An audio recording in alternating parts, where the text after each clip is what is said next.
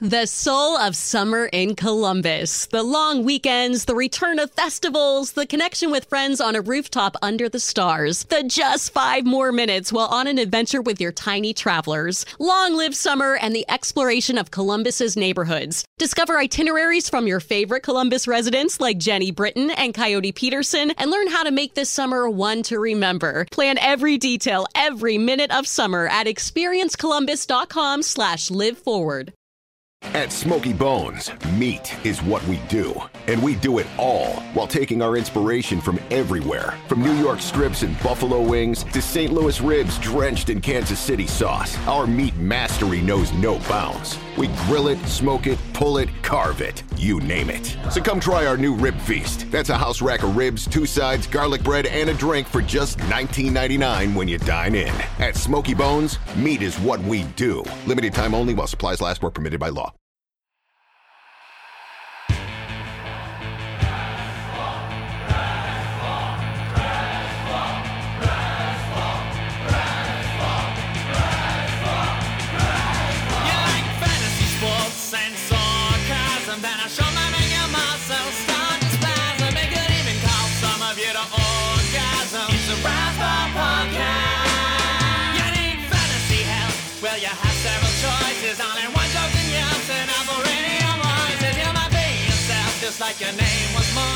It's a Razzball podcast.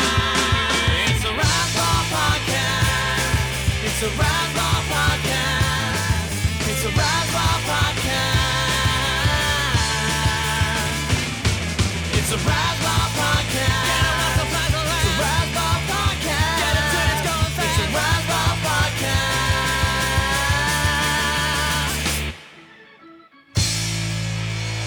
Welcome back to another episode of the Razzball Prospect Podcast, powered by Prospects Live.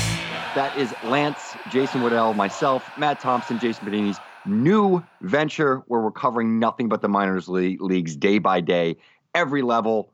We're going to be doing more of that today on the episode. This podcast, Lance, Whew. what's going on, my man? How are you? I'm good, man. How about you? Little, uh, we're Saturday morning here. You know, we've been adjusting, Yeah. and jumping around. So bright and early. Got my coffee. I think you look like you got your coffee too. So, um, as opposed to the late night adventures where we're uh going to sleep, this is the very early venture where we're waking up. So, or I'm waking up at least. Maybe you were up a while. No, no, no. I slept in. I was up. I was up pretty late last night doing some writing, doing the preparation, doing my Orioles list, which I Yes. think we're not gonna we're not gonna go into the Orioles today, but we're at least gonna talk a little bit about a couple of players. Yep. Uh, one, DL Hall, who Yep. uh, I had kind of thrown at at Lance a little bit, and I, I think you were a little surprised at, at how uh, how strong uh, Yeah. Hall looks and how good he was this year. I think it's funny. He's one of those guys that sort of slid under the radar a little bit. So we'll talk a little bit more about him. But Mhm. um, yeah, you know, we're we're winding down here, winding down here. We finally have full seasons done. We're in the playoffs. Minor leagues are done. You know, even instructs they're going on, but I feel like a bulk of the real information was sort of full through the first two to three weeks in instructs. That's tapering down a little bit. We have the AFL coming up uh, within a week or two, right? Is yeah, I two believe weeks. uh, middle of October. I think that starts pretty in sync with like the Winter League, Dominican Winter League. Exactly. We get the Dominican Winter League, and then that sort of just folds into the off season, and then we get going. We're going through all 30 systems over on Prospects Live. Uh, earlier this week, Jason uh, Woodell had posted his Atlanta Braves top 30, which was excellent, of course. Uh, Matt Thompson did the Arizona Diamondbacks top 30, another excellent post. Oh, Big yeah. shouts to both those guys. Uh, Matt and I had worked together to rank the top 75 hitters uh, in the AFL. So there's a lot of the the sort of digging through, I'll say, the dirt at this point. Um, this is when we sort of become archaeologists of the season that's passed and sort of dig because there's all you, you could pay attention to all the stuff that's going on, right? But you're just so inundated with information, your mind is just not strong enough to take in all the games, all the players that are doing well, not doing well, all the storylines, all the injuries that I feel that then you can dig in a little bit deeper on some of these guys. There's no information and developments really coming out, and you can really sit back and maybe digest the entirety of the season, find some players that maybe you overlooked, and then you sort of put those guys on your radar. They're players that you're going to be paying a little bit more attention to potentially in spring training, going into the offseason. And uh, this is a great exercise. This is one of my favorite times of the year Mm-hmm, because the, the pressure is off to sort of Um, be the be on top of the next guy. Make sure that you're on top of the short season and rookie ball guys and you know the developments. We know the wild swings in value those guys can have.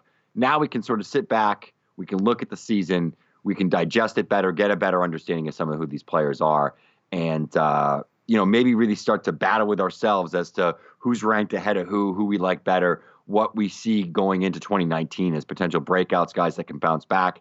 And uh, I think we're going to be talking about some of that today. So I don't know. There's a lot of other storylines going on here, Lance. I don't know if there's anything you want to mention on uh, my my my mini rant I just threw out there, or if you want to talk a little bit about uh, the Carter Stewart situation. Yeah, yeah, I want to talk about the Carter Stewart first. We'll talk about that. We'll jump into uh, a question you posed: one one position player, one pitcher to start a franchise. Who would you take? We're going to discuss that a little bit. Then we're going to go into a couple disappointments from 2018 and finish off with that DL Hall overview. Um, maybe a little bit more of the Orioles system too, as you mentioned, but I don't want to dig into that too much. I was just more so uh, not taken aback, but a little surprised that at how highly touted DL Hall was because I remember him being a high school kid for a while, only 20 years old. So we'll dig into that later in the show.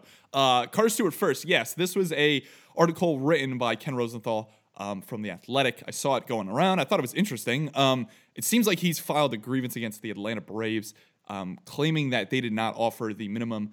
Um, which allows them to receive in tw- the 2019 draft the pick slot that they uh, used to draft Carter Stewart, basically as compensation for not signing him, which is standard. Um, but it's interesting because I don't I don't think there's too much precedent for this. Maybe there is, maybe not with this high of a pick. Um, so it's obviously a little more relevant because it's a guy like Carter Stewart, who I think everyone thought was going to sign. Um, I thought the Padres were going to take him at seven overall. They ended up going Ryan Weathers instead. But I like Carter Stewart a lot. I think you did too. Really nice curveball, really fun kid. He had a really good personality in a lot of the interviews he did on Perfect Game. It just seemed like he was the guy. He was the pitcher that I liked, the high school pitcher specifically that I liked, aside from Liberatore. But this grievance is interesting. He's basically claiming that they didn't offer him the minimum. 40% of the slot value has to be uh, is the minimum. If they go under that, then I, don't, I believe they do not receive the subsequent pick in the prior year. But his slot value was at 4.98 million, um, and so the minimum they the Braves had to have offered to retain this pick in the subsequent season was 1.9 million. Um, and the interesting thing that relates more so to the discussion I think we're going to have very briefly is just that he's seeking to become a free agent. So and the advantage for him here is that it's obviously much more lucrative for him to sign a multi-year deal now at the age of 19 or 20 or however old he is as opposed to going JUCO and returning to the draft next year, which I believe is the plan that I think is going to happen. Most likely is that he will go JUCO and and and jump into the draft next year. Um, because it, from Rosenthal's article, it doesn't seem like he's going to win this grievance, but I guess that the cases are one that Carter Stewart has to prove they didn't offer him 1.9 million, and the Braves have to prove that they did. I assume that's probably. Um, I'm not exactly sure what the standards are around it, but it seems like that's going to be relatively tough. I'm not exactly sure how public all this information is, how public communication is. I don't know if they can like subpoena emails or whatever. Like I really have no idea. I just find it very interesting. I know the article by Rosenthal didn't dig too deep into that, but I assume that there has to be some investigation done in regards to what exactly was offered to Carter Stewart, unless um, I, I, don't really see why he'd he'd kind of make this up unless he just wants to kind of sign a multi-year deal now and get a lot more money. Um, they, from the Brave side of things, what they tried to do was underslot him a little bit to sign Zach Hess later on. Um, so they'd underslot Carter Stewart higher up because he's a high schooler risk, whatever, whatever. And then they pay a little more. Yeah, I know. And then they then they pay a little more for Zach Hess. And the reason this came about, I believe, a little bit more heavily was that there was wrist ligament damage discovered with Carter Stewart, and that I believe mm-hmm. deterred the Braves making a substantial offer. So Stewart had the incentive to kind of go back in the next year's draft, where the slot value we'd probably get closer to slot value, especially if he's healthy, especially if he pitches well in JUCO, which I would expect him to. Um, you don't see too many JUCO guys go in the first round either. We saw Nate Pearson do that in 2017. Uh, Carter Stewart obviously would be on that path in 2018. Um, the question I want to ask you, Ralph, and I think we discussed very briefly, is that if he does become a free agent, what exactly does he get paid? I found this very interesting because there's I, I, again, I don't really know the precedent behind really young guys like this with the ability to sign multi-year deals. So, um, uh, what do you think he gets paid? What do you think he's getting? I'm, I'm really interested uh, to hear your thoughts on this. I really think it just it's going to depend on how the the contract is structured. This is sort of unique from the sense that, you know, is he going to be subject to uh, a signing bonus left over from the draft? Is he going to be handled almost like an international prospect? Is this guy just going to be declared a free agent? Now, what I had sort of said off air to you is if I if he's declared a free agent and he then goes through the pre-arb and arbitration process and all that sort of stuff, I think that significantly changes what the bonus is because you're more willing to invest in that player up front for a big signing bonus the way we saw with Cuban players for Mhm. years and years and years with a guy like that that we know is an elite top 10 talent. It's going to be difficult to get him. You, if he goes back into the draft, you're going to be subject to does he drop to our slot? Are we going to be able to maybe slot him down and and you know with bonus money from other guys that we can package together, whatever? And then you're subject to a lot of other things. Where if it's just the open market, I, it's going to be like an O- Ohtani situation where Mhm. almost every team should be able to have a viable shot of signing Carter Stewart outside of the Atlanta Braves, of course. I mean, I imagine at that point that bridge is burned. He's not going to sign there. Um, so that's a big question with how the money gets slotted. If it's if it's one of these things where it's against the the draft the draft pool or or the international, it's going to be what's left over. Teams will trade for money. Um, maybe he then gets like a five or six million dollar bonus, slightly bigger than what he got. But I think ultimately, at the end of the day, we all see what went on here. Um, the Braves knew that this was um, a, a win-win for them. If they don't sign Stewart to below slot, aren't able to to, to uh, uh, slot pull uh, Hess with with money from earlier slots, Mhm. they lose it and they get a, a top ten pick next year, right? I mean, Yep. he was drafted at what eight, right? So now they get nine next year in a pretty nice draft. Yep. And it also- Yep. And it also works works in their favor because they really didn't necessarily need to pick as much this year as they need it next year, where they're heavily going to be influenced by uh, the Coppolella uh, uh, penalties and all this sort of stuff that really came into will come into full focus over the next two off seasons. This off season was sort of a half measure, so I, I, I think we all see what happens, okay, and it's one of those things, and we have a lot of this just going on in the world where unfortunately we, we can't prove it. There's no way that we can prove what the braves did unless we have emails and the cardinals have their guy get in there and hack into the email or server or something. Um, we don't have any way to really prove that. So though it's pretty obvious that what they did to this kid was really really crappy i mean they more or less took this kid's opportunity to start his professional career at 18 his livelihood his ability to earn five to six to seven million dollars, depending upon how much someone signed him for. And I think we were all of the mind this was one of the best starters Yeah. Absolutely. coming into the draft. If you made a case that this was the best arm projection wise because of that plus plus um, breaking pitch, I, I don't think any of us would be like, oh, that's a crazy thing to say. That wasn't a hot take, you know? So he, this kid obviously wanted to sign because if he didn't want to sign, he would have slotted back down like a guy like Ku- Kumar Rocker, who I don't I know it was maybe a, a tick below Carter Stewart in terms of his prospect value. They were still pretty close. He was a top 20 talent. Kumar Rocker, if he wanted to sign, probably would have gone in the top 20 and said he's going to Vanderbilt. Yep. So I think we see the way things work, and it's obvious that Carter Stewart was giving all of the warning, all of the signs, the signals, the flags that this is a kid that wanted to sign. He wanted to start his professional career. He wouldn't have filed this grievance if that was the case. If he wanted to go and play at Mississippi State, didn't want to sign with the Braves, whatever it was, uh, that would have been it. They they offered him the bare minimum and essentially used this wrist ligament injury, which it didn't seem anybody else knew about or was aware of leading up to the draft. Um, and even the coverage of that injury was a little bit kind of there, there seemed to be some raised eyebrows and some skepticism around how how it happened. Um, they used that leverage against him to essentially do what they wanted and and try to force him to either take a number below slot at 40% of the slot value um, or or potentially uh, or potentially get a pick next year. So Mhm. I think I, I I think legitimately in reality, if we're all honest, we we think that he has a case. But unfortunately, based on the law and the fact that you need to have hard evidence and you got to be able to prove things, I just don't think he's there. Yeah, So- and that's what that's what Rosenthal reported too is that he didn't think he was kind of there either, which is unfortunate. But I mean, I guess it is what it is in that respect. Um, and then the last thing that I thought was interesting within this is that Carter Stewart actually switched agencies from a small one, I believe, to the Boras Corporation, which is one of the biggest Good for ones. him. Good for him. Yeah, right after he was not able to sign and make a deal with the Braves. So I thought that was interesting as a little tidbit that was in the back half of that Rosenthal piece on the Athletic. Um, That had to be the easiest sale for Boras of all time, by the Yeah. way. You like, would look have how signed. bad. Look how bad this guy screwed this up. The Braves wouldn't even have drafted you if I was. Hey, Yeah, I. That's what Boras would have done. You know. Oh, you're spot on.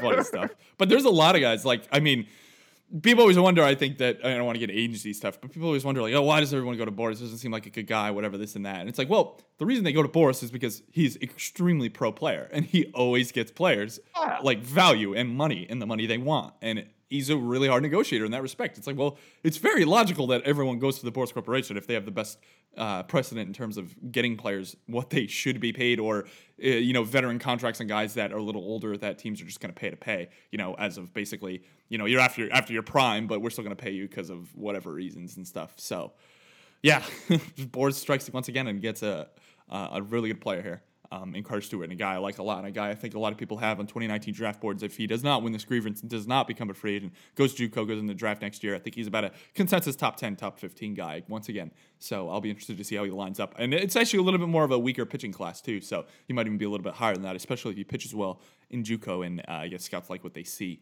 Um, Ralph, let's jump into a question you posed to me. If you had one position player and one pitcher to start a franchise with, who would you take? This is an interesting question because it's not really fantasy based, it's more franchise based. And I think it actually kind of relates back to um, the LIDOM draft. We were looking at the Dominican Winter League draft where we were looking and interested because there was some picks there that we thought were a little more defensive value and positional based than they would be otherwise, and the prospects that went um, and ahead of some of the other prospects we really like, like Sully and like Estuary or or basically defensive star stalwarts and and guys who could hit okay, but not necessarily ones that were able to have impact bats, especially in a in a kind of shortened kind of time window like the LIDOM draft, like the Winter League, excuse me. Um, so I, I figured we could exclude Vlad from this, Ralph, because I think he's kind of a lock. Um, even unless unless you want to debate off it and say that you'd rather go with the guy who's a premium position, which I think is completely fair. But I, I feel like I would definitely back my way into Vlad if we had to. So kind of eliminate him. Let's say you can't. Yeah. Let's with him. eliminate Vlad, and let's even eliminate like Kopech. Eloy. Yeah, I'd even uh, maybe yeah, even Kopech too because even probably take Eloy. Well, I wouldn't start it with Kopech at this point because of the injury. Okay, right? that's I think, true. And That's- I, I think true. some That's of that Yep. changes the outlook a little bit. But Good point. Good point. yeah, I say let's let's remove Eloy as well because we know they're going to be in the majors next year. Um, though I think the guy that I'm probably going to go with, or I am going to go with, uh, I would have taken over Eloy. I don't. I wouldn't have Okay. taken him over Vlad. I'm not Keith Law, but um, I take him over Eloy.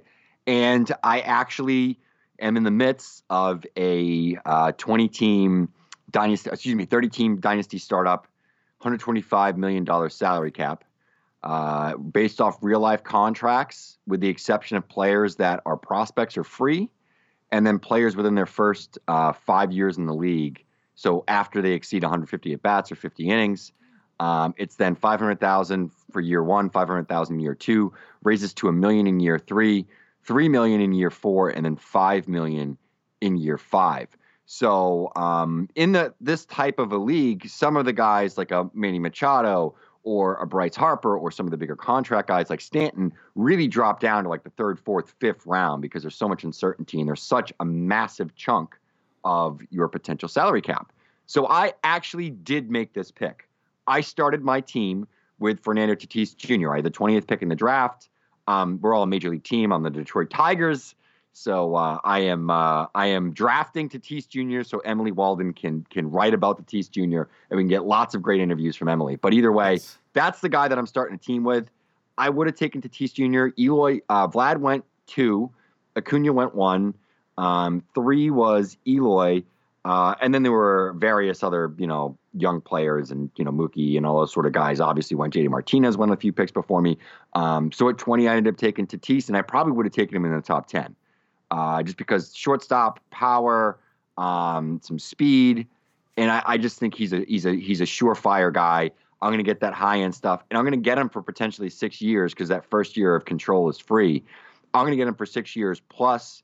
I can then franchise him for two or three years while he's under control. I could potentially have Tatis Jr. at a very reasonable number uh, for the next decade. So I think with that in mind, trying to think like a GM because that's a big part of this is that you're trying to stay within a budget and everything else. Tatis Jr. is my guy. I think, and I think in reality, you get the defense, do defensive value that he's going to stick there. He's got the arm that, at very worst, if he gets he grows off short, or you have another shortstop that you feel can really play the position well in the in the system, he can easily move to third. The profile with the power and the bat, play at third. He's a great on base percentage guy. You just got to bench him for the month of a- April, and as soon as it hits May first, keep him in your lineup, and he's gonna he's gonna hit 300 the rest of the year with 30 bombs and 20 steals. So um, I'm really excited for Tatis Jr. because I Yeah. think that he could be another one of these guys uh, that can come up immediately and have a significant impact. You know, a la Acuna, a la what what what Vlad, I believe, and Eloy will be next year, and what Juan Soto was this year. So, if anything, I've learned over the last few years, it's don't sleep on these high end talents, especially if they play a premium position. So, I'm going to Tatis Jr. as my hitter. I like it. Yeah, I'm going uh, Tatis, and I, I, the other guy I'd bring into the conversation would be Royce Lewis. Essentially, um, I actually considered a guy like Nick Senzel, honestly, because I, I think that the positional versatility is something I considered here. Just because if I'm able to have a guy, and this is probably the case for Tatis as well, is simply that you're you shortstop right now. He can stick it short. A lot of people think he can stick it short. A little bit bigger of a frame, but that doesn't really matter. More of the mold of the Correa style shortstop, larger shortstop than anything. But the ability for that bat to play up at third is huge as well in terms of if he slows down later in his career, you can move him over there. And that's still pretty uh, pretty high caliber defensive position to fill in with one of your best players. But Lewis is another similar example. I know he's been rumored to play some outfield. Right now he's sticking at shortstop. I really liked him when I saw him live at shortstop. I think his actions were fantastic. Um, probably great enough for me as a plus defender, a future plus defender, so to speak. And then Senzel, simply because I think that he's played a lot of positions. He played some outfield, played some short, he's played some second, he's played some third. It's he is really interesting to me in that respect. And I think that I don't know if he's like an impact guy to start a team with, but I think he's a guy that you have to bring into the consideration. You know, I, I think it's tougher to bring in consideration a guy, you know, even like Eloy, honestly, where he's he's not going to be a good defender. I know you said you didn't really like his defense at all. Really, really Yeah. good hitter, sure, but a lot of that value is going to be predicated on how well he's able to produce with the bat, and we think he's going to be able to produce very well, but. If you could create a little bit of a baseline with some base running ability and with some defense on a guy like Tatis Lewis, or I even think Senzel, because I think he's about an average runner, that that can result in a very very valuable player. And if you go back to war models, you go back to anything like that on player evaluation side of things, I think that matters a lot. And I think it might be relatively overlooked, especially on some of these higher end talents. Um, Victor Robles is another one that I kind of bring into the mix. I really like what I saw from him late in this year. A lot of guys here, but I, I definitely would go Tatis as my number one as well. So I think we're in consensus on that. Um, how about your pitcher, Ralph? Ralph? Yeah. So in terms of my arm, I think you know where I'm going to go with this. Yeah. I have to go with my short, very, very uh, uh, talented, big stuff short right-hander because I grew up on Pedro Martinez, and that's my crack. So I mm-hmm. like short righties. I got to take Sixto. You know I'm going to take Sixto. Yeah. I know there was an injury, but he's going to be back in the AFL. He's going to be pitching. I love the stuff, though he's, sh- I guess, short in terms of his height. He's pretty thick in his lower half. He's very athletic. He's dynamic. The stuff is great. I just feel like if everything comes together for Sixto, this is one of those guys that can be a perennial top five pitcher. So I'm gonna, I'm gonna, I'm gonna, I'm gonna bang out, and I'm gonna take Sixto. I'm sure I know who you're gonna go with, um, Mhm. but this stuff is just too dynamic. The big fastball, the big breaking stuff. He's got a feel for a change. I mean, I don't know. It's just if Sixto was healthy this year, I think we, we saw the emergence really begin. Um, it'll be interesting to see what happens. What what are you, what are your thoughts? Yeah, I, I think Sixtos is is kind of falls into that Forrest Whitley caliber of guy to me, honestly, where I, I just wish I had more of a baseline of how he's performed at varying levels. And I know this is very hypocritical for for who I'm going to go with, but uh, but I- it's one of those things for me where I, I like Sixto a lot. I think that initially initially I was I was a little bit interested in what exactly would be how, how his strikeouts were going to play out. I know it was a super small sample. He's one of those guys where the scat the stat sheet kind of deviated from everything else regarding him, and I was a little bit concerned in that respect. A little bit concerned that the strikeouts weren't coming through, that they weren't playing up at higher levels. But I know that's injury based. I know that's because of the aggressive assignment. So the AFL for me on Sixto is going to be a very, very strong baseline and understanding what exactly his talent level is long term. Um, and it's going to be against good talent too. It's going to be against better talent that he's faced in the minor leagues. So I hope that they give him enough innings to get a bigger sample and really start to look at some of his pitches and stuff. That's what I want to. That's I mean he's one of the guys I'm, I think I'm excited most for in the AFL. White Castle presents CEO Lisa Ingram. My great grandfather opened White Castle in 1921, which is why I'm excited to announce the new 1921 slider. Inspired by how we made them 100 years ago, with 100% beef patty topped with cheddar cheese, caramelized onions, tomato, lettuce, and pickles. Come see why originality never goes out of style. I'm Lisa, but you can call me the Slider Queen. White Castle. Long live sliders. Pasteurized processed cheese at participating castles. Privacy policy and terms and conditions posted at textplan.us. Texting enrolls for recurring automated text marketing messages. Message and data rates may apply. Reply stop, opt out. The pandemic has been hard on all our kids. New studies show more than one in three children who started school in the pandemic now need intensive reading help. That's right, millions of kids in kindergarten through third grade in the United States cannot read at grade level. Here's the good news your child can be reading in just 30 days, guaranteed, with Hooked on Phonics. Even if your child has been struggling, Hooked on Phonics will teach your child to read in just 30 days, guaranteed. And right now, you can get started for just $1. Text the word grade to 323232 right now. Hooked on Phonics is highly effective and incredibly fun, and everything can be done right from home and in less than 20 minutes a day for more than 30 years. Hooked on Phonics has been the proven learn to read program that kids love to use. Text grade to 323232 and teach your child to read in just 30 days, guaranteed. Text grade to 323232 right now and get started for just $1. Text grade to 323232 now. Text grade to 323232. Um, and the other guy in consideration for this would be Forrest Whitley.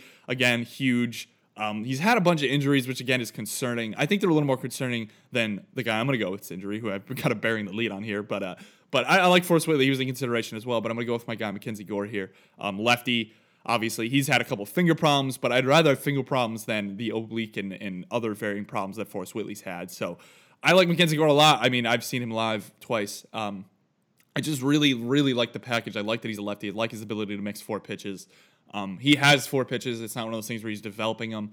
Uh, it goes back to the fact that everyone was saying his changeup was his best pitch, and then you go watch him, and the majority of the pitches he was throwing in, in low A in the Midwest League was was basically fastball curveball um, with very fleeting thoughts of a changeup. But man, I don't know if it's projection on that changeup or whatever. I didn't get really too many looks at it, but from what I did see, I liked it a lot. And um, he's just extremely athletic. He's got one of my favorite deliveries uh, out of any of these guys. Honestly, I'd like it more than even a guy like Forrest Whitley's. I think Whitley's is one with. Uh, uh, honestly, extremely impressive the motion he's able to get with how big his frame is and how he's able to control his pitches. I do, I do submit that, but I'd almost rather take a guy who's who's a little bit more athletic. I think I think Mackenzie Gore is a little more athletic than Forrest Whitley. Um, I think Mackenzie Gore is just honestly a freak athlete and had for respect off the mound. So I guess that's a little bit more of an exception than anything. But Mackenzie Gore is my guy here. Multiple pitches. Um, I think next year is going to be huge for this. I think that the stock can shoot up much higher. I know that there was a lot of buzz around him being a top ten guy. I think he's top twelve on on the MLB pipeline list. I think he's in that same window for the Baseball Americas refined list that they actually just sent out. But Mackenzie Gore's my guy. Um, I, I, really, really am looking forward to next year with him. And I yeah, that same goes for Sixto and same goes for Forrest Whitley as well. Because, you know, we haven't gotten the 110 inning samples of these guys through a full season. And I think that's extremely important for confidence in the player's projectability, confidence in the player's health and durability. That's that's massive. So fingers crossed for that coming next year, hopefully up in high A for Mackenzie Gore. Um, just a quick thing on this, Ralph. How if you're creating a team like this, you're creating a franchise on the on the batter side of things. Going back to that very, very briefly, how much do you value positionality in something like that? You, are you considering a guy, you know, even if his bat isn't as impact, that it, the fact that he can play center field is that important to you? Shortstop is that important to you? Do you like mobility? Would you rather kind of go with a guy like Kyle Tucker who's going to end up in a corner, or Eloy who's going to end up in a corner, but you think the floor hit tool is better? How much did you bring in kind of positionality into this conversation? Yeah, I think in respect to real life, you kind of need to consider it just just for the fact that it's a huge factor in the game and it's a huge factor in what the overall value of what a player is that if you can get a guy that has offensive value um, and maybe he's not as not as much of a sure thing as some other guys and because I think that as much as we love Tatis and we think he's a great hitter I think there's some case to be made that you could say like hey um, you know, long term um, projection wise, Wander Franco might be a better hitter than Tatis. You might say Alex Kirilloff mm-hmm. might have a higher floor as a hitter just because of the hit tool and the baseline of um, approach that he might be a better hitter than Tatis. But what if that guy, what Tatis has over all those other guys is his ability to play an above average shortstop with a really strong arm. And I think that is a differentiator. And it'll be the same if we had a guy like Acuna versus maybe even Vlad. I think that in a real life scenario, you might take Acuna because he can play center field and play a really or play a really strong, right because he has a good arm. He's a leadoff hitter. He get you know um, that extra value on the bases. all those things do add up in real life to a little bit more value. Um, you know, it's one of those those things that like, would you rather have Bryce Harper or would you rather have Anthony Rendon when Rendon actually probably gives you a little bit more value, which is in, some scenarios crazy because Harper is an awesome hitter, obviously, you know, tremendous. But then you look at the value you get from Rendon at the plate plus what he does in the field. I think in real life that if you can have a team full of those guys, you're going to win a lot of games. You know, you don't have to have all the superstars if you have all the guys that are all around contributing players. And I think in some ways we kind of saw that with the Oakland A's this year that they were able to develop. Um, uh, they had a few guys that obviously you know came up to the major leagues, and you know, and Chapman and, and Olson, some of these guys that they developed themselves. Some guys that they traded, some guys that they grabbed off, you know, waiver wire, uh, waiver wire, off the free agent market or whatever. um, they were able to plug in and do a lot of the little things well, even if they're not necessarily superstars. And that's why it was such a strong team this year.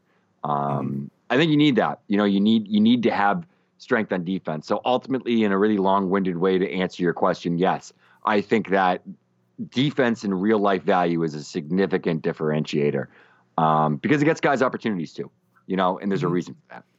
Yeah, absolutely. No, that's very fair. I just want to make that point quickly. Um, let's jump over to our next segment. Biggest disappointments in 2018. Um, I, I think the disappointments might be not too strong of a word, but I think another way to look at it is kind of just guys you're maybe even guys you're just kind of a little worried about based Yeah. on their performance or based on other things. Um, I guess I'll start with I have two here. I know you have one here, Ralph. We probably could come up with another one pretty quickly. But my first one is Jorge Mateo. Um, mainly because I think that everyone saw a little bit of a breakout last year with him, a little bit of discipline improvement. We knew that it would never be, you know, 10 plus walk rate, sub 20K rate, but we thought it could hang in the 8% walk rate, 23% strikeout rate, which would be, I think, very serviceable for what he'd be able to add value wise to a team on the defensive side of the ball, especially on the wheels side of the ball with his speed, which I know grades out around 70. Um, ability to steal bases. And uh, on on fantasy teams, I think he was particularly interesting because of that, especially because there was some power uptick too. So you were looking at a guy almost like of a almost like an Alberto an Alberto Mondesi role, where he's able to steal, he's able to hit for a little bit of pop, and that just really hasn't happened. Uh, especially because how he performed in 2018, the strikeout rate went up to 27 percent when he jumped up to Oakland's AAA team.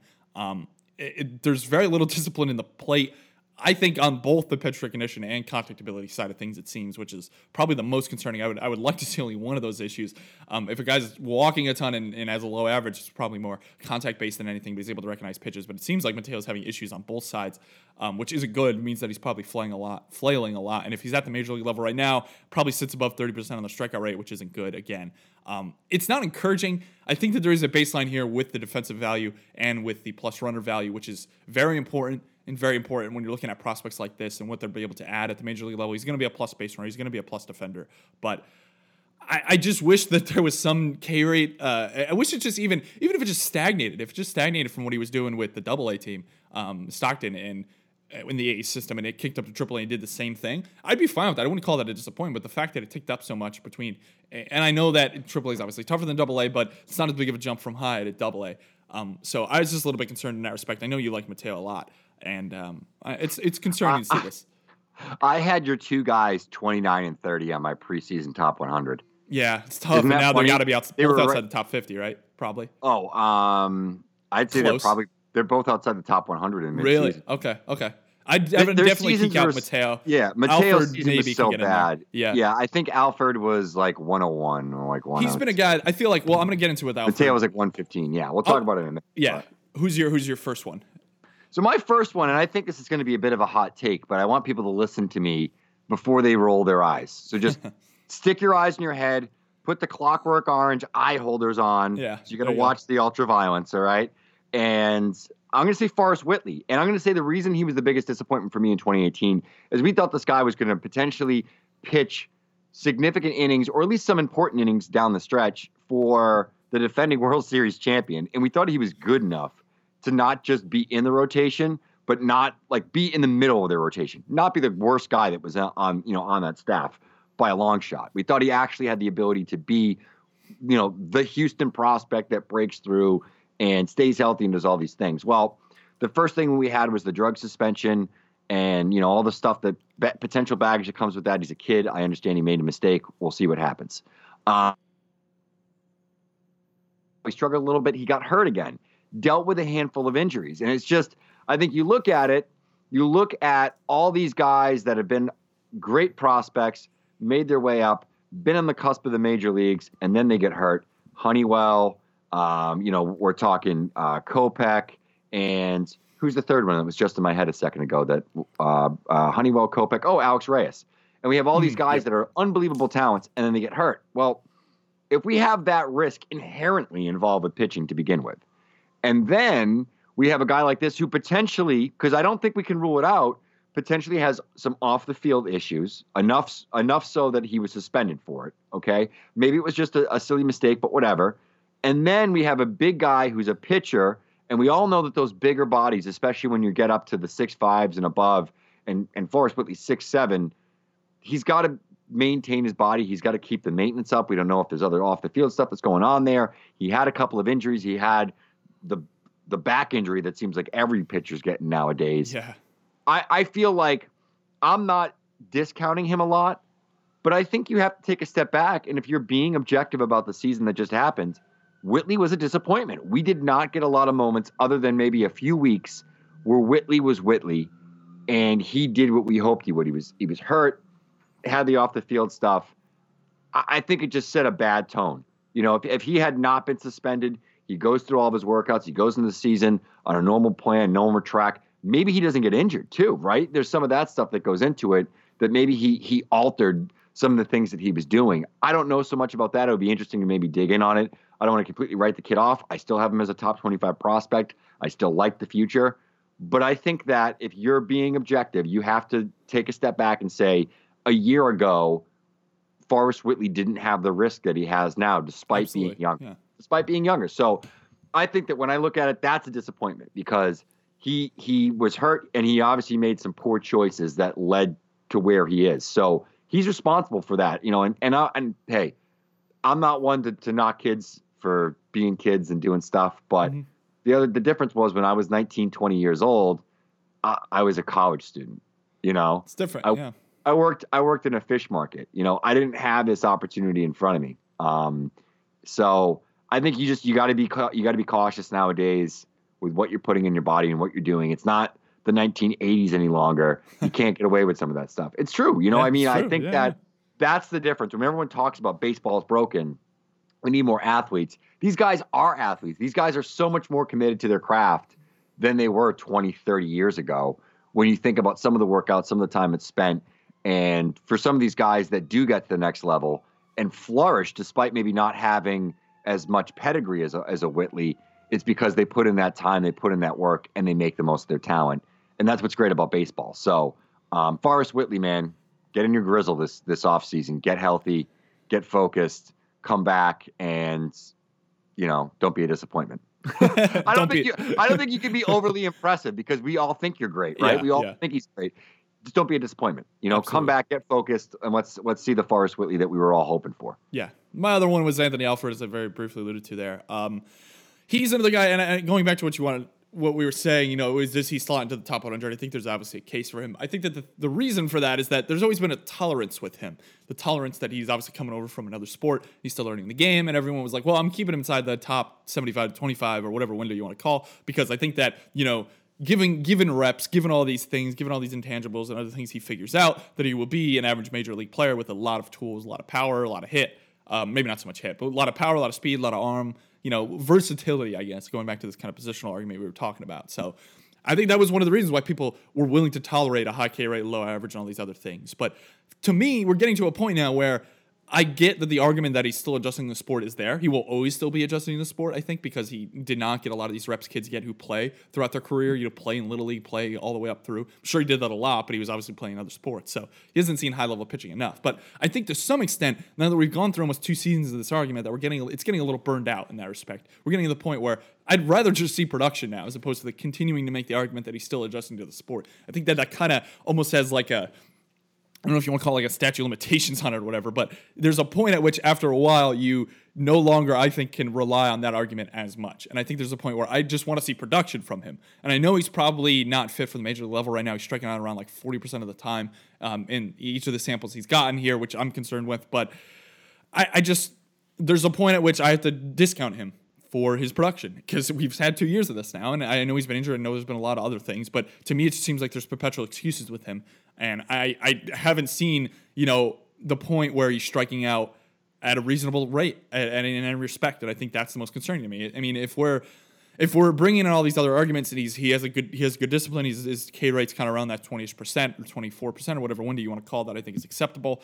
Um, I'm fine with that. But it's up and around twenty eight percent. He's not walking that much. He's not striking out too much, and his average is around like two forty. And I'm concerned around that. I just think there's a point at which we have to just kind of suck it up with him and say that maybe he's not as good as we thought he was. And I'm fine with waiting and I'm fine with letting him kind of even out and possibly get that K rate down. But to me, it seems like it's going to be very hard for him to cut that K rate by 10% within the next year or two, unless he does dramatic, dramatic changes and everything clicks. And I guess I just would rather not bet on that. So I'd consider him not a disappointment, but got a little worried with. I'd consider Mateo maybe more of a disappointment on the Alford side. I don't know if you had anyone else, Ralph. Um, I do, I do. I wanted to keep it. I wanted to keep it a surprise. Oh, okay, cool. Let's hear it. Because there's a bunch, and I actually, what before we jump into like the last segment of the show here, I actually think it would be fun if we went through uh, my top 50 and just hit on. There's like there's an insane amount of disappointments that were in my preseason Sure, 2018 top 50. Um, I have it in front of me, so I'll, I'll read off some names. This guy was 38th on my list, and I think we just we now granted he was traded in the offseason to Miami, um, not Lewis Brinson, Monte Harrison.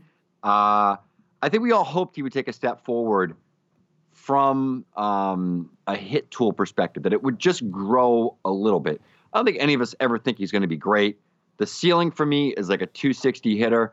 More than likely, it's more like 240. But for me this year, when I look at what I got out of uh, Harrison, he had some power, still had some steals, but it wasn't enough. And I think at this point, the hit tool has really, really dragged down the profile with Harrison. And there's a lot of growth that needs to be done in the offseason. Um, he's a Cressey guy, and I know I have Cressey down the road from me and, and, and Hudson. Cressey's not too far down the road from Jason Woodell in Florida, the two locations that they have. We both sort of follow him.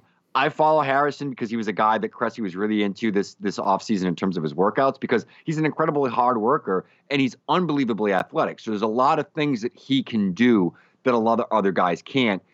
But that explosion, that athleticism, it doesn't matter if you don't have the baseline hit tool skills.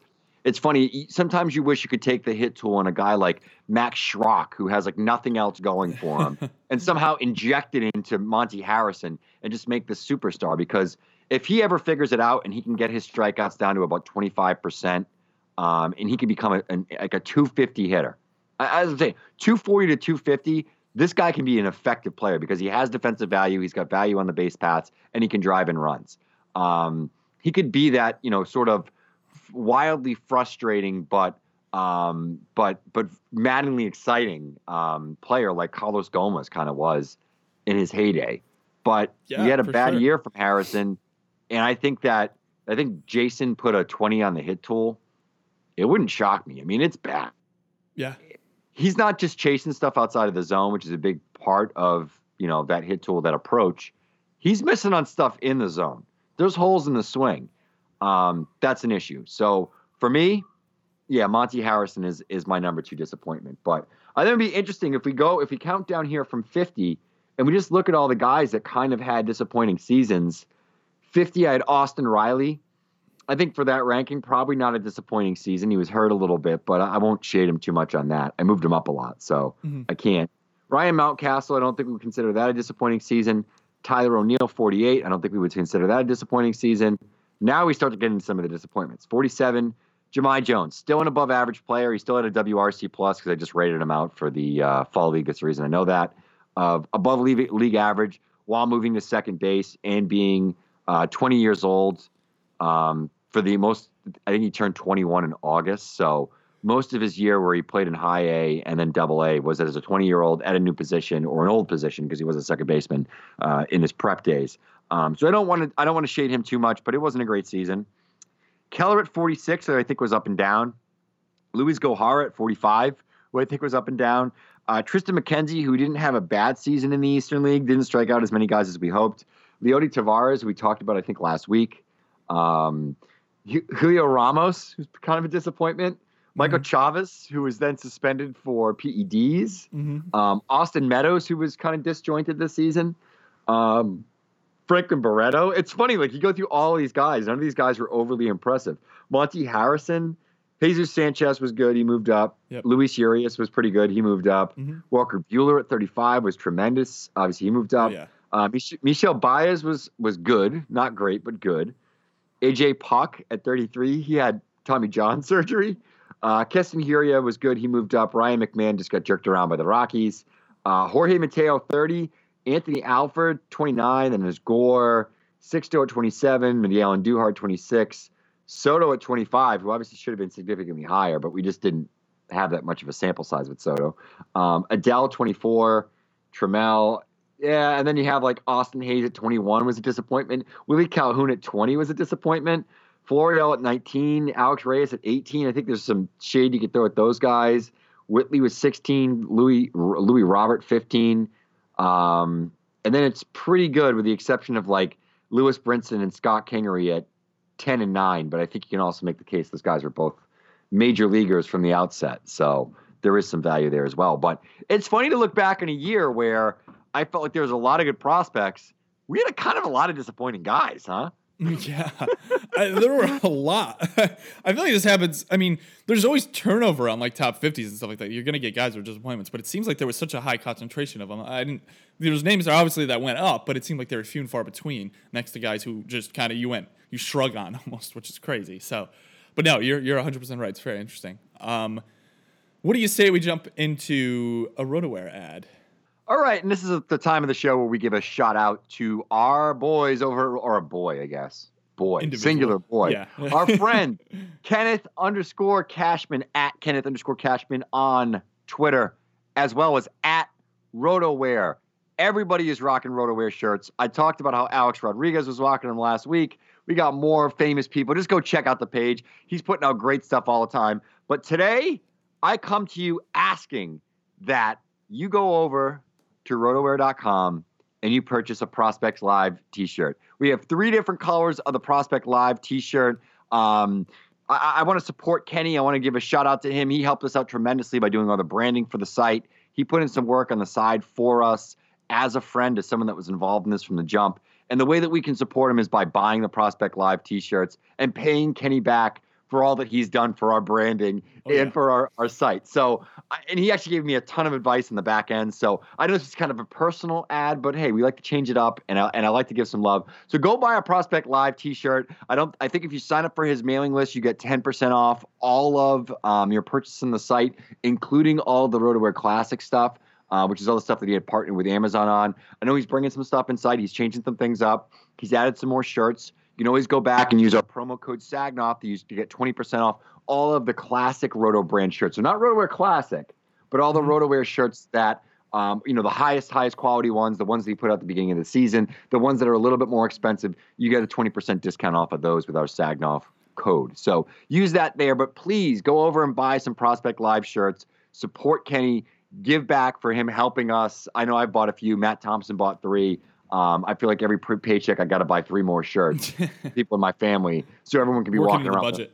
and, and by the way, it's an awesome symbol because Kenny knows what he's doing and everything that he makes is dope. So Yep. I want to give a shout out to him. Thank you, RotoWear. Thank you, thank you, thank you, thank you. Buy Prospect Live shirts. love it. I love it. Kenny's the man. Absolutely. Rotowear.com. Sagnoff. Uh, is the promo code? I don't even know. We can come up with another promo code for Prospects Live or something. But uh, at Rotowear on Twitter, at Kenneth underscore Cashman on Twitter as well. Ralph, let's close out the show with a little DL Hall talk. Late last night, uh, in the in the waning hours of the morning. I don't know if that's uh, that's not the right word. I don't know. But DL Hall, you sent me over your Orioles list, and I did not know much about the Orioles list. Which probably one of the reasons why I uh, was a little bit incompetent in my DL Hall knowledge. But you were telling me that I, I was basically interested in Hays under DL Hall. So that's the one thing I guess we're released about this list is that you have DL Hall, I think three, and you have Hays four. And I was just like, oh, interesting. I know you were pretty on Hays for a while. I know he's a pretty good kind of baseline, everything. I know he was injured, etc. But you know, I asked basically why DL Hall, and you were like, "Wow, DL Hall's taking a step forward." And I was like, "Really? I didn't know that." I remembered him as a lefty, uh, hard thrower, high school kid. I believe he had an injury, if I remember correctly. I'm not 100 percent sure on that in 2017, but came back in 2018 through 94 innings, 94 and a third innings with a 2 1 ERA, 3.67 FIP. He's a lefty, 6'2", 195, fastball curveball change, changeup still projecting, fastball curve are the better pitches. Really fluid delivery. I started watching some tape. I was very impressed from the left side. A little bit lower three quarters arm slot, um, crossed the body pretty well. Very good lower half extension, lower half engagement. I liked what I saw overall from him. Um, 26% strike rate, 11% walk rate. Obviously, has to work a little bit on the control, but I'm fine with projecting that out to be average with his delivery and how smooth it is. And there's really no hitch. It's good lower half engagement, as I said, and I, I tend to kind of fall back on that if I'm going to project out a guy control wise. 1.17 whip with a sub 200 average against. Yeah, he's taken a, a, bit of a jump here, and I wanted you to kind of break down what you saw in him um, and just your general thoughts on putting him three on that list ahead of a guy like maybe Grayson Rodriguez. Um, you know, it, it's interesting. They they seem to have the Orioles seem to have some depth of pitching here, and I did not realize the step DL Hall took forward. So I wanted you to kind of basically reiterate what you told me uh, last night that I think was important here. Yeah, and I'll say that on the scrum, we'll probably have this conversation. Yep. Uh, if you haven't been listening, listen to our Prospect Live, Prospect Scrums. What we do is after every top 30 list, list is written and before it is released on the site, we record a podcast where we bring all the guys on we go through the list. We discuss who we like better, maybe than the, than the guy that was the writer or the the main speaker, how it was ranked. I'm probably going to have some conversations on DL Hall versus Grayson Rodriguez. But for me, we've seen Hall for the entirety of a season pitch 90 innings. Um, second half, if you look at what his numbers were in the second half, he was absolutely tremendous in the second half this year. I just want to I want to pull up the numbers here and sort of read through them. But um, 53 and two thirds innings, he allowed 32 hits, posted a 0.84 ERA. That was in 11 outings. Um, he typically didn't go more than 90 pitches. He, he, kept it in that 80 to 90 pitch range typically. So were shorter outings, which I'm perfectly fine with. But a kid out of high school, his first full season, in a full season level, pitching well, taking on a decent amount of innings, and showing something that to me I really am excited about. And that's the way that he tunnels his fastball with his curveball and has the ability to land his fastball and curveball for strikes. The, the fastball, he's willing to, to sort of work all the different quadrants. Um, I saw him locating stuff low outside, low inside, high and up on guys' hands that he knew would get he'd get some chases. It seemed like he had a good understanding of sequencing, and the stuff has a lot of movement and it's nasty and it's tough out of his hand to really differentiate between that curveball and that fastball, you really don't know until it hits the dirt in front of the plate that all of a sudden it drops six or seven inches. So um, I'm really impressed with that combination of pitches. There was some feel for a changeup as well, but when you see the pitch ability, you see the guy has the stuff, he's got the pedigree, and he comes out and he far exceeds your expectations. That's a guy that I have to rank highly. He was ranked by Baseball America as the number one prospect in the Sally League. I know that John Calvagno has been singing his praises, as well as some of the Orioles guys that I follow uh, on Twitter and, and, and do talk with a little bit. So um, I know Jason Pennini said that he would rather have Grayson Rodriguez, and I think that that's a very logical um, conclusion to come to. If you rank him second or third in the system or fourth, and you wanted to flip him with Hays, I can totally see that. I'm going with Hall because I think this guy has at least number two sort of upside with the the pitch mix that he has the way that he throws, um, relatively easy velocity. It's not a, a real labored uh, effort. It's it's a three quarters delivery. It's not a low three quarters, a little bit higher in the terms of the three quarters. But I always like when the lefties have a little bit deception in terms of what the arm angle is and how the ball comes out of their hands. Uh, I'm I'm I'm all in on Hall. I think he's one of the more exciting guys. It's a little bit under the radar, um, and I think he gets dragged a little bit because he is that Baltimore Orioles prospect let's hope with Duquette moving on that potentially the organization is going to change their strategy a little bit on the international market. Maybe that they, they knew Duquette was uh, uh, gone at the end of the season, and him acquiring some of that international money was part of setting things up for the new regime. Be interesting to see who they hire, who they bring in as a manager, because they've had a very old school, almost mid 90s sort of approach to how they've managed their team, and that's why it hasn't worked. So that should be exciting for all the players involved in the system, in particular Hall, who, despite this, um, I guess, uh, uh, uh, I don't want to say struggle, but but potential hurdle that he had with the organization that he was working with, mm-hmm. he still managed to come out and push. And I'm a fan. Um, and he locates pretty well to both sides. He dominates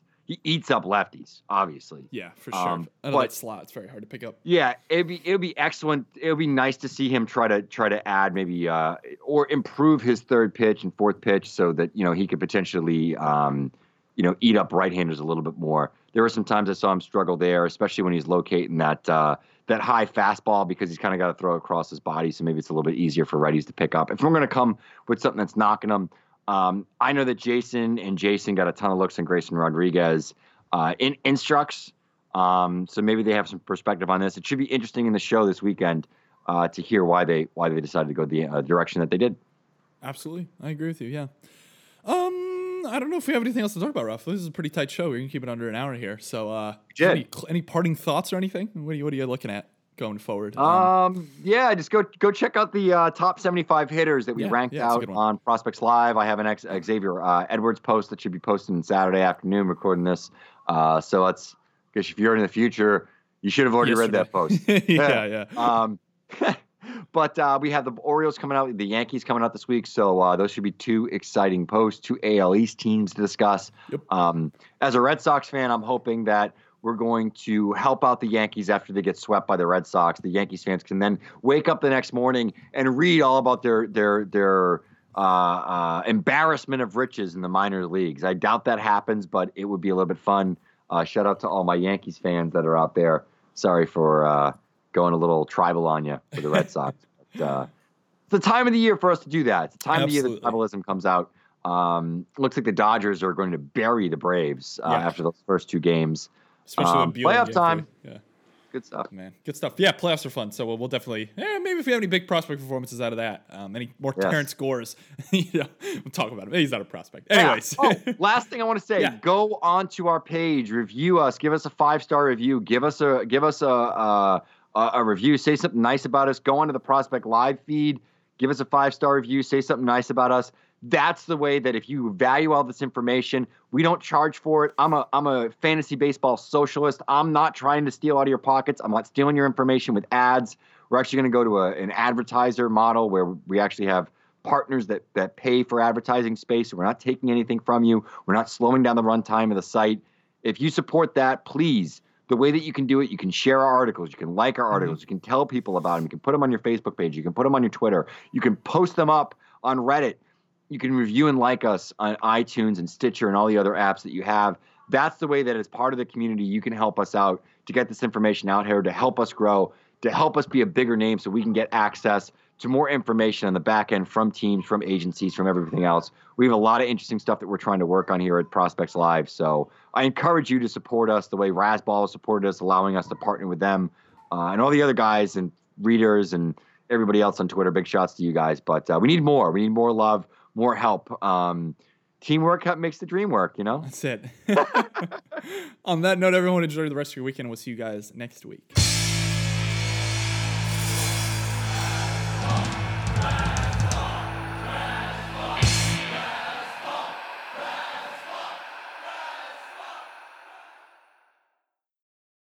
Privacy policy and terms and conditions posted at textplan.us. Texting enrolls for recurring automated text marketing messages. Message and data rates may apply. Reply stop to opt out. The pandemic has been hard on all our kids. New studies show more than one in three children who started school in the pandemic now need intensive reading help. That's right, millions of kids in kindergarten through third grade in the United States cannot read at grade level. Here's the good news your child can be reading in just 30 days, guaranteed, with Hooked on Phonics. Even if your child has been struggling, Hooked on Phonics will teach your child to read in just 30 days, guaranteed. And right now, you can get started for just $1.